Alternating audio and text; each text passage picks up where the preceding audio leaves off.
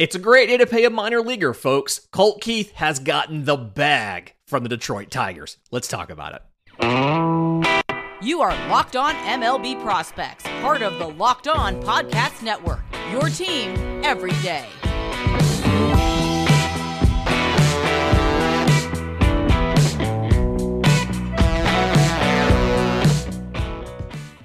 Yes. Welcome on in to Locked on MLB Prospects, your home for all things minor league baseball. I'm your host, Lindsay Crosby, award winning baseball writer and podcaster, and thank you for making this your first listen every single day. We're proudly part of the Locked On Podcast Network, where it's your team every day. And today's episode is made possible by our friends at FanDuel. Make every moment more. New customers join today, and you'll get $200 in bonus bets if your first bet of $5 or more wins. Visit fanduel.com slash locked on to get started. Okay, so the Monday mailbag is almost always nothing but questions sent in by listeners of the show. And if you have one, I'm on Twitter at Crosby Baseball, shows on Twitter at Locked On Farm. We've got email, Discord, YouTube comments, tons of ways to get those questions to us. But before we do that, I want to talk about Colt Keith because he got the bag on Sunday from the Detroit Tigers. So news has come out.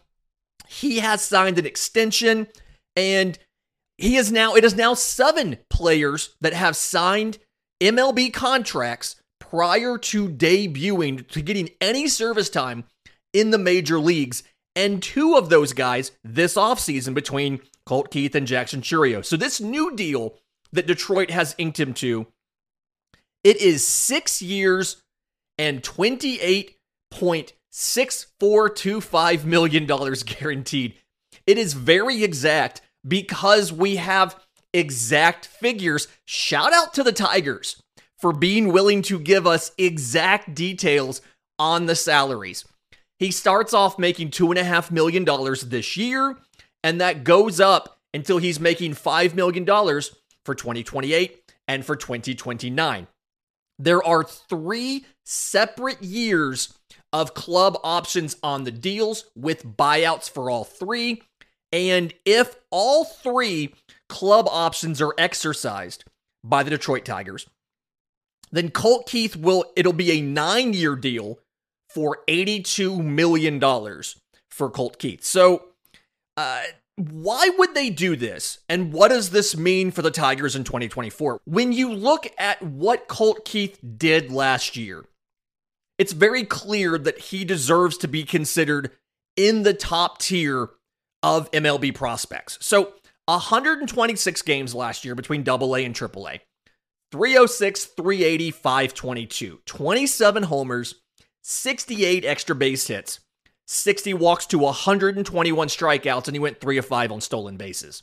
We talked on the Tigers show just on Friday back in this feed. He was the last prospect that we talked about in the first segment, previewing the top prospects in the system. And if you remember, we talked about the power is easily plus, right? The contact ability is essentially plus as well. Colt Keith's power 90th or his his average exit velocity is 90. His 90th percentile was 106. Easily plus power. Contact ability, 75% overall contact, 84% in the zone. He doesn't chase a ton. He hits both lefties and righties really well.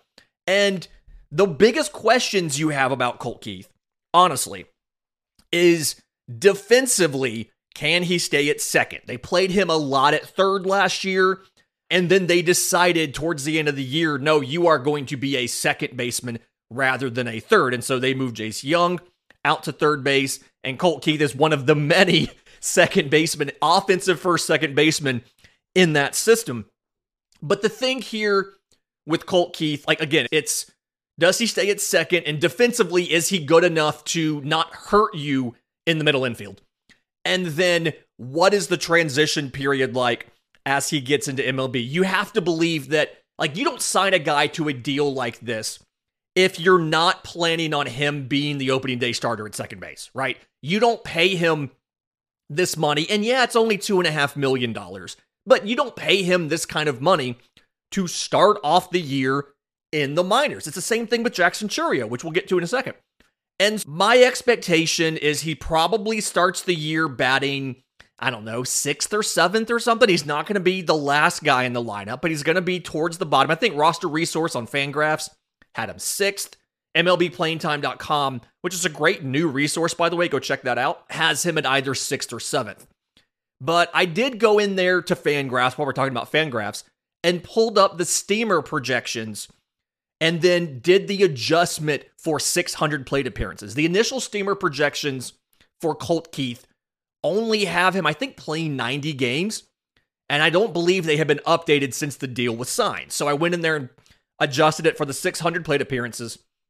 And Colt Keith's rookie season comes out to 261, 326, 427, 17 home runs, 70 runs, 70 RBIs, and four stolen bases. It's like an eight, it's just over an 8% walk rate, just under a 22% strikeout rate, and an estimated 2.1 war, which, fun fact, is the third highest position player total for the Tigers in 2024, according to the Steamer 600 projections. Just really funny to think about. Yes, the Tigers finished second in the division and the odds have them at either second or third in the division in 2024. But their number three performing position player would be just, you know, just barely over to war. Just wild to me. We'll see what happens with Colt Keith. It's a really interesting deal. I like the fact that in the worst case scenario, he can be a free agent again at age 28. And in the best case scenario, if they pick up these options because he's been good enough to warrant a 10, 13 and 15 million dollar salary in 30, 31 and 32, he still hits free agency at the age of 31 and hopefully by the 2033 season MLB teams are still willing to give money to a guy who is over the age of 30. We'll see what happens there.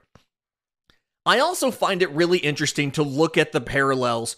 Again, we've talked about only now 7 players in modern MLB history have signed contract extensions with zero days of service time. And two of those seven have been this offseason.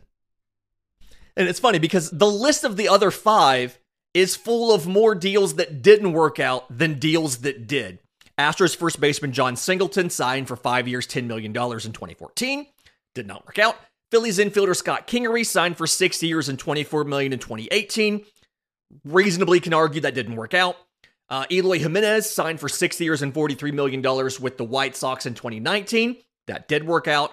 Evan White, six years, $24 million with the Mariners in 2019. Arguably, that did not work out.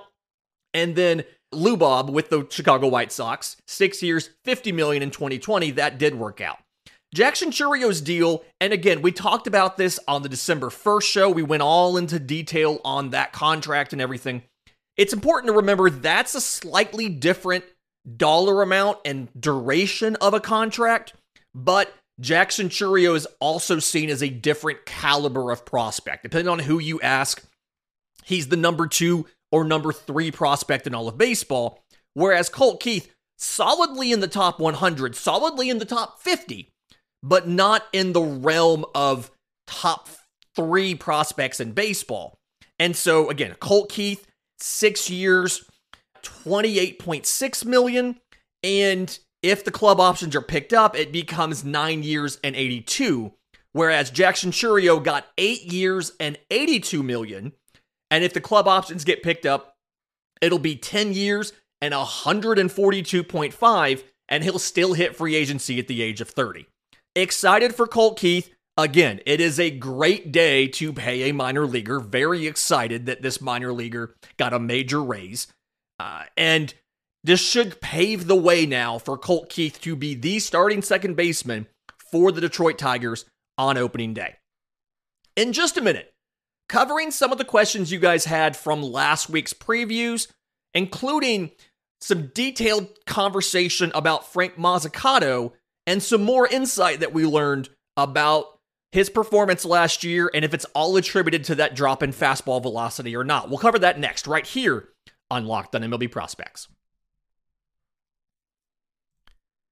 But first, new sponsor alert. Today's episode is brought to you by our friends at Factor Meals. Get started on your resolutions with Factor so you're ready for the new year. Factor's ready to eat meal delivery takes the stress out of meal planning and sets you up for success in the new year. You skip the grocery store, you skip the prep work, you skip the cooking fatigue of having to figure out what am I going to make today and then actually doing that. Instead, you get cr- chef crafted dietitian approved meals delivered right to your door. They have over 35 meals to choose from per week, including diet specific options like keto, calorie smart, vegan, vegetarian, whatever, and then over 55 weekly add ons. You'll have a ton of nutritious and flavorful options to kickstart your resolutions. I took the liberty of pulling up uh, this week's menu from Factor, and there's some really interesting stuff here jalapeno lime cheddar chicken fusilli and ground pork tomato ragu, turkey chili and zucchini, Sunday beef bolognese. You look at next week, February 3rd through 9th, and you've got bacon and spinach shredded chicken, chorizo chili, smoky Gouda chicken, Italian style pork ragu with cavatappi and garlic broccoli. Really interesting options, right?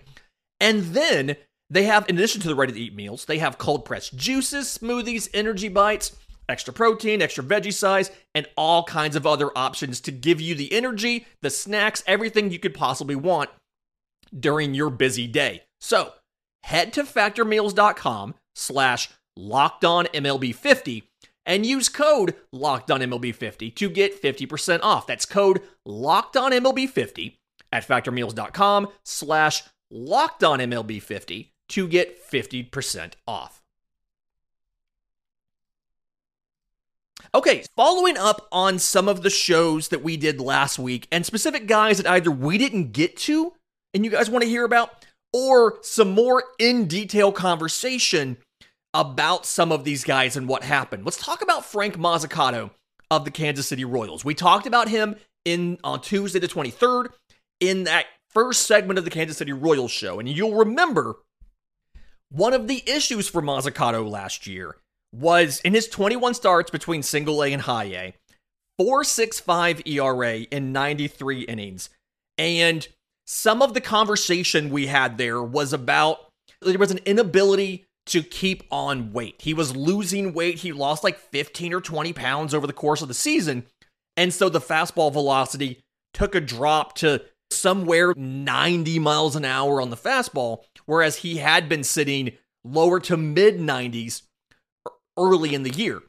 And we were asked, was it the weight loss that was the primary driver of this? Or was it the fastball shape and some of the issues with the fastball? Like, what was the primary issue there? And then what can be done to, to fix it going forward? And I think the easy thing to say is obviously finding a way to put on that weight and maintain that weight will help, but more so than the shape of the fastball to me. Just I talk, was talking to some folks last week around the organization, different prospects who knew Frank. Haven't talked to Frank himself, but different prospects who knew him, people who cover the team on a professional basis, things like that. Uh, it the fastball velocity obviously didn't help. When you go from 93 to 90 or 89, the margin for error is so much smaller. But then also his command, which was never amazing to begin with, his command definitely took a hit when the fastball velocity dropped. And when you go back and you watch some of the film, it looks like he is putting in a little bit more effort to make his pitches later in the year. And when you increase the effort, we talk about guys with high effort deliveries and things like that. You usually discuss the high effort delivery and the subsequent damage to the control that it does, right? When you are exerting yourself almost max effort, it's harder to be accurate with the ball. Your command, your control suffers versus when you have a low or moderate effort delivery and you can take a little more care to find finally aim it, right? And so as he lost the weight and was trying to find the velocity, he was putting in more effort in the delivery. And he's already somebody who has longer arms and longer arm action. And somebody that I was talking to last week said that it really it feels like yes, the weight loss itself is an issue, but also there's some strength work that can be done specifically in the lower half of the body. That Frank Mozzicato doesn't really have enough bulk in the lower body to help provide that stable base and give you that that base of power to help generate velocity with. So I think that's something that can be worked on and approached going into 24. But then they also pointed out to me that there's some belief around the organization, around things like that, that he like when he collided with a teammate in early June, it was like June 1st, right? That uh, he, he went on the injured list. He came back two weeks later, and he was sig- a significantly different pitcher when he came back. So before that collision, and he was still in single A when he had that and when he went out. But before that collision for Columbia, he had pitched 46 and a third innings with a 2.14 ERA and a 64% strike percentage. Okay. His swinging strike rate was 16%. His his looking strike rate was 16%. So it's a 32% CSW. We talked we've talked about CSW before, called strikes plus whiffs. The goal is to try to be around 30%, right? So he's above that. He's having good results. After the collision, he pitched 46 and two thirds innings. So there's the other half of his season, right?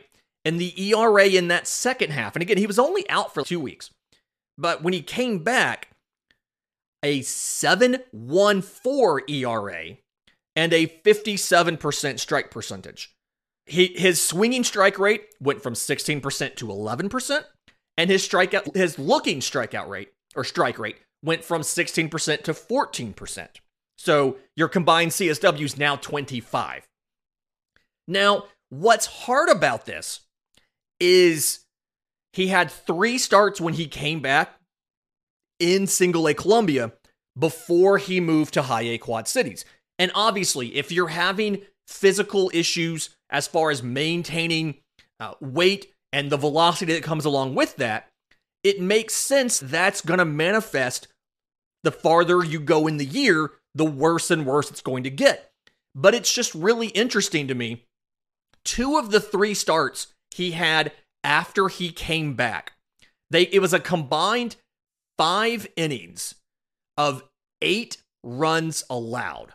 And and so I like I really have to just wonder and ask did that have something to do with it? And again, there's people around the organization that believe that collision with a teammate and the injury that came from that bothered him the rest of the year. Too many moving variables to know for a fact which one it was, but I just found that really interesting. And then something else was apparently he had worked in the off season in the lab, in the pitching lab, to develop a slider. And he didn't actually start using it in games until mid August. So he had it, he worked on it in bullpens. He had, again, done it in the offseason, but didn't actually use it until August. And the last four starts of the year, you can see a dramatic difference, not in the strikes, right? Not in not in the swinging strike rates, not in the overall strike percentage, but you can see a difference in the results. So from August 15th to the end of the year, when he whipped out this new horizontal breaking slider, not a true sweeper, but mostly sweep, a little bit of vertical drop to it, mostly sweep. 19 innings. This was uh, against Beloit, Wisconsin, Peoria, and South Bend. So some good teams. South Bend was a good team for the Cubs. 19 innings, 284 ERA. He had a 57% strike percentage, which was the exact same as it was in that second half of the season sample, right? No, no different strike percentage, but the results were significantly different. And then his swinging strike rate, instead of 11% in the second half, it was 12 for this. And then the looking rate, instead of 14 in the second half, it was again 14. It's and this is what's hard about some of this prospect stuff sometimes, right? Is we don't there's so many things that changed in here. He moved up a level, he came back from an injury, he was dealing with physical issues. It's so hard to know. Uh, he added a pitch in the middle of the sample. It's so hard to know what is significant and what is not. But I just found all of that extra backup information and deep dive stuff I was able to find out about after that show came out last week. Thought it was interesting. Wanted to bring it to you guys because the rule of the show and what we try to do here is give the people what they want. In just a minute, quite a few players you guys asked me to dive into Zebby Matthews of the Twins, Hao-Yu Lee of the Tigers, Misael Urbina of the Twins. We'll talk about all these guys next, right here on Locked on MLB Prospects. But first, today's episode is brought to you by our friends at FanDuel. Happy Super Bowl to all who celebrate from FanDuel, America's number one sports book. If you are like me, Super Bowl Sunday is all about scoring the best seat on the couch, grabbing your favorite football snacks, and placing some super bets. I thoroughly enjoy, yeah, the commercials used to be a thing, not really uh, anymore. Halftime, whatever, it's fine. My favorite part of this is the prop bets for the Super Bowl. Everything from the length of the national anthem, who's going to score first, wild that we had a safety as the first score in two straight years, all kinds of fun stuff like that, pages and pages of prop bets. And FanDuel has so many ways for you to end the NFL season with a W or two or three. Not only can you bet on who will win Super Bowl 58, but they have all those fun prop bets. Who will score a touchdown first? How many players will score a touchdown? Which players will score? How many points will be scored? And so much more. So, new customers join today and you'll get $200 in bonus bets if your first bet of $5 or more wins. Visit fanduel.com slash locked on to sign up. That's fanduel.com slash locked on and make every moment more with FanDuel, an official sportsbook partner of the NFL and the official sportsbook partner of the Locked On Podcast Network. Final segment of Locked On MLB Prospects here on Monday. And just quick reminder to you, real quick, that Locked On has launched the first ever national sports 24 7 streaming channel on YouTube. Locked On Sports Today is here for you 24 7, covering the top sports stories of the day with the local experts of Locked On, plus our national shows covering every league. Go to Locked On Sports Today on YouTube and subscribe to the first ever national sports 24 7 streaming channel, soon to come to Amazon Fire and Roku TV devices. Okay, uh, a couple guys you that y'all wanted to hear a little bit more detail about that we either didn't get to last week or didn't have enough time to talk about last week. Uh, Ryan pitcher Zebby Matthews of the Minnesota Twins, eighth rounder in 2022 out of Western Carolina, had 22 appearances, 20 of those were starts in uh, single A and high A for the Twins last year. Went seven and three with a 3.84 ERA in 105 and a third innings.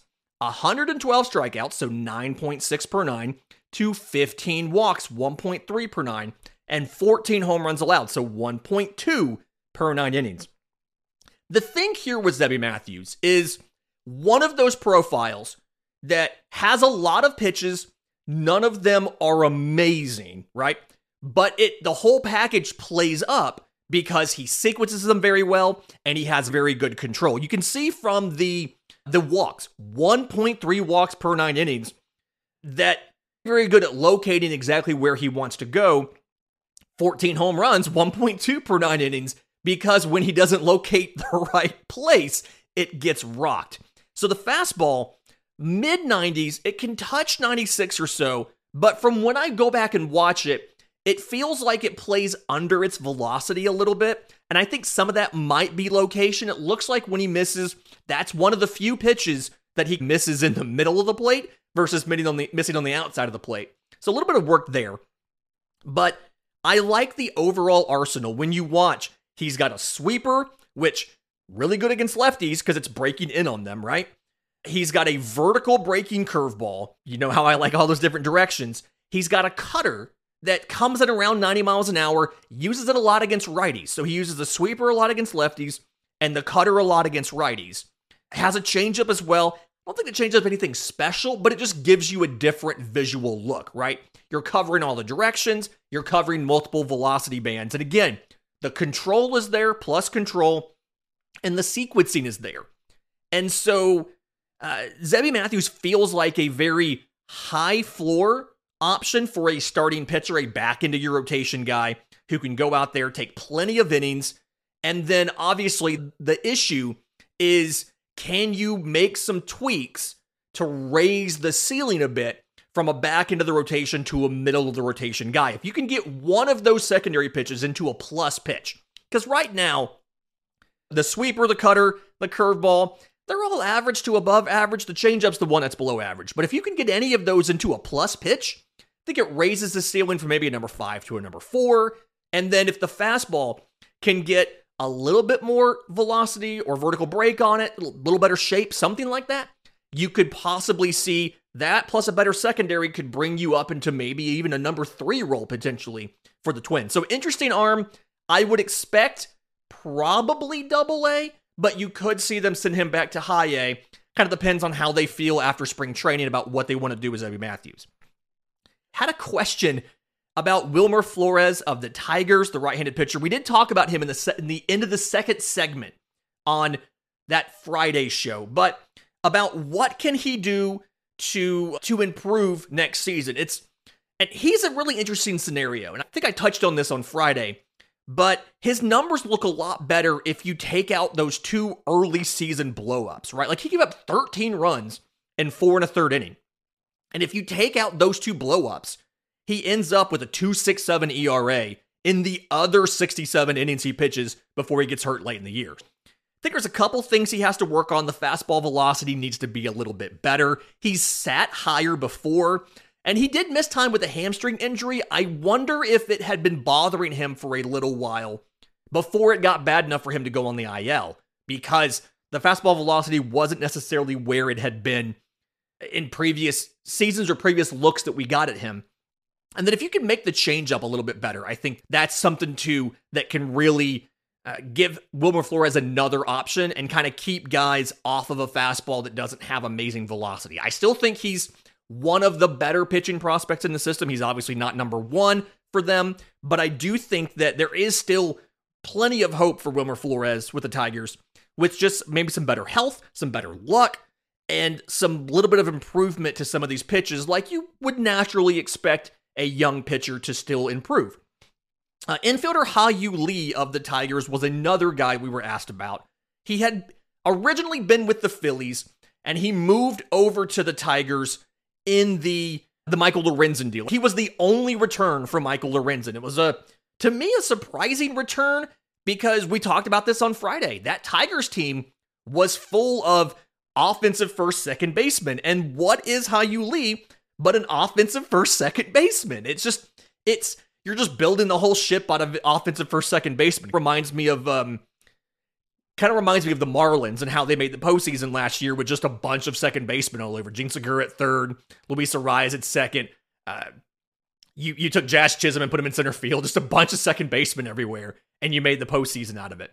But 75 games between rookie ball and high A for Hao-Yu Lee. He spent the time in rookie ball because he was hurt multiple times, had a bruised knee, had a quad strain, and this is after he missed time in 22 with a broken hand. So the 75 games in between rookie ball and high A 273, 362, 399. Six homers, 22 extra base hits, 33 walks to 65 strikeouts, and 16 to 21 on stolen bases. Mostly played second, 55 games there. Did get seven games at short. But the whole thing here is really good at getting on base, good walks, power's not necessarily there. And the the the question here is how can Hao-Yu Lee differentiate himself from the other second baseman in this system? I think being healthy would be great. I wonder if he could get back to some more time at shortstop. The range was the issue, but I wonder if he's fully healthy, can he kick back out to shortstop and give you at least league average defense at shortstop? So I'm curious to see what he does in 24. I would assume, based on only getting eight games with West Michigan in Detroit's system after the trade, he's probably going to go back there to start 2024. And then outfielder Misael Urbina of the Twins, 102 games in high A, and they were not necessarily good. Had 412 plate appearances, 180, 289, 282, four homers, 25 extra base hits, 109 strikeouts, 6 and 9 on stolen bases. The issue for a former top international free agent is he got bigger, he got slower from year to year, but it hasn't manifested in positive ways yet, right? Like he, his power production, 282, he hit less home runs in high A than he hit the year before in a half season sample in single A. So he's, he's slowed down. He's no longer able to play center. 78 games in left. He did get a couple in center, but they weren't great. 78 games in left. He can't play center. He's not hitting for power. It's like you need this physical development to be beneficial to you, or else you got to get rid of that extra that extra mass that you have accumulated there. Not writing him off. He is still a viable prospect for the Twins, but you do have work to do because this system already has a lot of lower batting average, higher swing and miss guys, and they at least have power potential like Kala'i Rosario, like Emmanuel Rodriguez. And Misael Urbina at this point does not have that. Fantastic week this week. We're doing the NL East this week, so stay tuned to these farm system previews. It's going to be really fun time. I, this is my favorite because obviously, as a Braves fan, this is my division. In the meantime, if you got questions for a mailbag, I'm on Twitter at Crosby Baseball, shows on Twitter at Locked On Farm. Every other way to reach us, email, Discord, all of that in the episode description in the show notes. As the Detroit Tigers has have reminded us, it's a great time to pay a minor leaguer.